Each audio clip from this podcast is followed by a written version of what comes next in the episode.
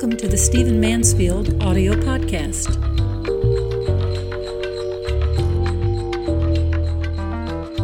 I want to talk to you for a moment today about something very, very practical. Uh, it's not the kind of thing I normally talk about in my podcast. It's not the kind of thing that I normally uh, emphasize, but I feel so strongly about it that I that I want to talk about it today. And I, I need to start by saying I am I am the absolute polar opposite of a survivalist. I believe in society. I believe in being invested in society um, as a Christian, as a leader, as a, as a man who just wants to help people, you know, at whatever level, humanitarian, and just as a guy who's interested in life and being connected to society and civilization.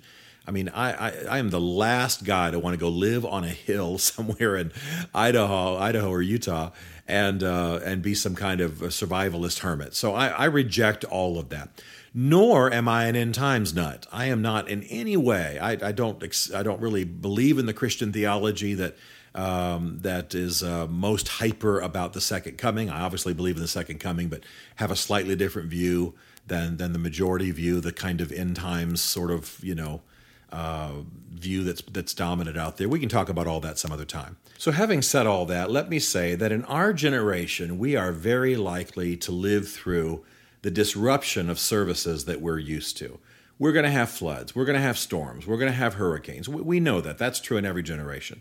But we may also have terrorist activity that disrupts services. We may also have government outages or government uh, weakenings that uh, you know prevent the continuous services like electricity or water, every kind of thing. Uh, I live in right downtown Nashville, and we've lost uh, power, lost water because of the great flood that happened a year ago. I mean, all, all kinds of things. And so I believe that in every generation, not, not just a generation that's concerned about the second coming of terrorism, but, but in every generation, it's wise for people to have some margin, to have some storage, to have uh, some abundance in their homes that's beyond what they need. And I call this a grandma strategy. Now, so for some of you, you're so young, it might be a great grandma strategy.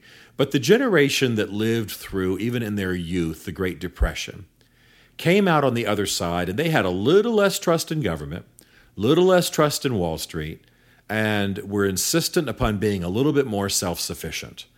So, as a result, they made sure that they had what they needed in case the services they were used to were disrupted.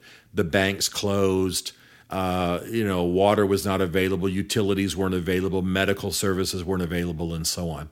And I'm I'm often deeply concerned by how close to the edge people are living in our generation. Uh, they live from paycheck to paycheck, and if there was a disruption of services, they would be without anything. But that generation that lived through the Great Depression, they made sure that they had a little money laid aside they made sure that they had uh, a pantry and they canned vegetables and fruits and what have you and and they froze meats and they had some weeks of margin always in storage. They made sure that they had tools. They made sure that they had skills so they could you know how our grandmothers or our great grandmothers could go into the kitchen and as far as we were concerned there was nothing there. And they'd whip up an amazing meal because they had skills they made sure that they had some water source or had some water stored somehow. Many of you remember going on your grandfather's property and, or your great grandfather's property, and there was just some kind of storage facility or pantry. Um, they, they, they made sure that they lived in community. Um, yes, they had weapons, but they weren't primarily thinking about shooting their neighbors for heaven's sakes. But they did think about being able to hunt or, or provide food should the grocery store not be open or should meat be scarce. Um, they just simply had margin. And I'm a big believer in a grandma strategy. Like I've already said, I'm the furthest thing from a survivalist. What I am not doing today is saying, gee, you know, since the government's going to fail us, you know, let's all cram tuna cans into our mattress. I, I, don't believe in fear. I don't believe in panicking people. I'm not freaked out about the second coming. I'm not freaked out about terrorism or government not being able to provide services. But you know, if if water were disrupted, how long would you be able to survive without having to get into a big old long line in some grocery store parking lot with a federal truck sitting in the parking lot distributing water? I mean, why should we put ourselves in that position? How long could you survive? um, if food if food supply was totally disrupted because of a storm, because of a flood, because of power outage, because who knows what. Um, how much ready cash do you have laid aside? Should your bank suddenly close, or should it burn down, or or should there be some electronic glitch that causes you not to have access to your money? You, you understand what I'm saying. Um, how long can you feed your family based on what you have? And do we have the basic skills? Can we fix our own car? Can we, you know what I'm saying? Can, can we, we do we just have, do we even have candles in our house if power goes out? Bev and I lost power not too long ago just because of normal benevolent things, and we picked a couple of picked up a couple of uh, cranking uh, radios, uh, a little device that you crank and and uh, it powers a radio, and it also gives you a flashlight, and it lets you charge your cell phones. It was just something that we we picked up. They were twenty bucks each, big deal. You know what we're not doing is buying camo and Uzis.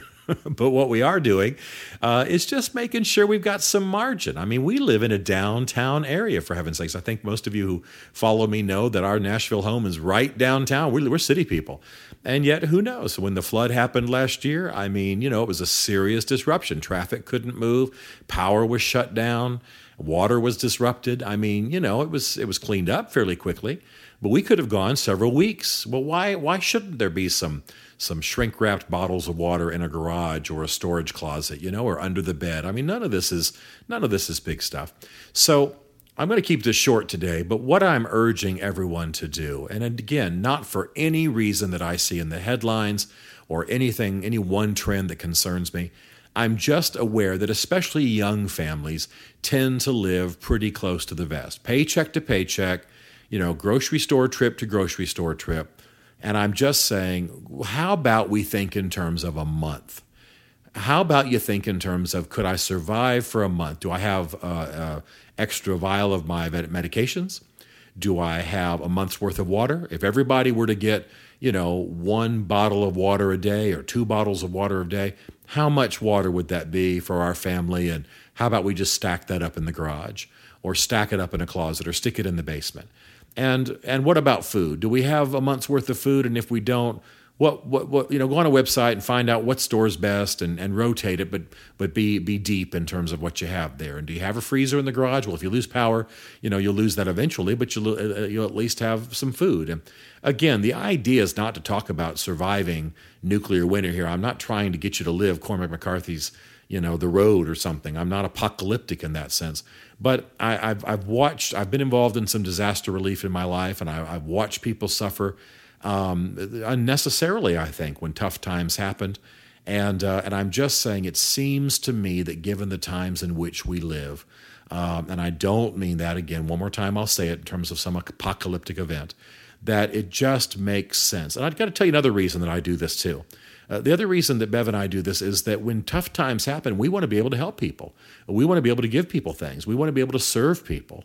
And so we, ha- you know, lay aside just enough food, medicine, and whatever, just to be able to survive. Who knows? Another Nashville flood. Who knows? Another Nashville tornado.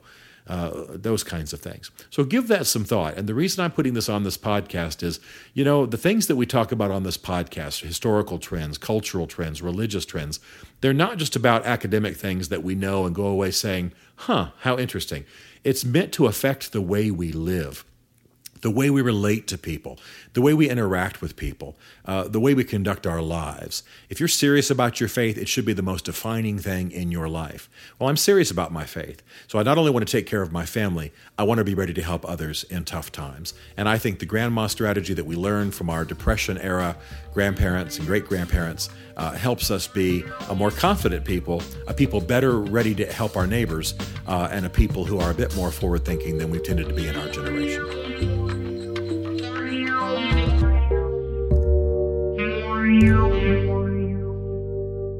Stephen Mansfield podcast was brought to you by the Mansfield Group.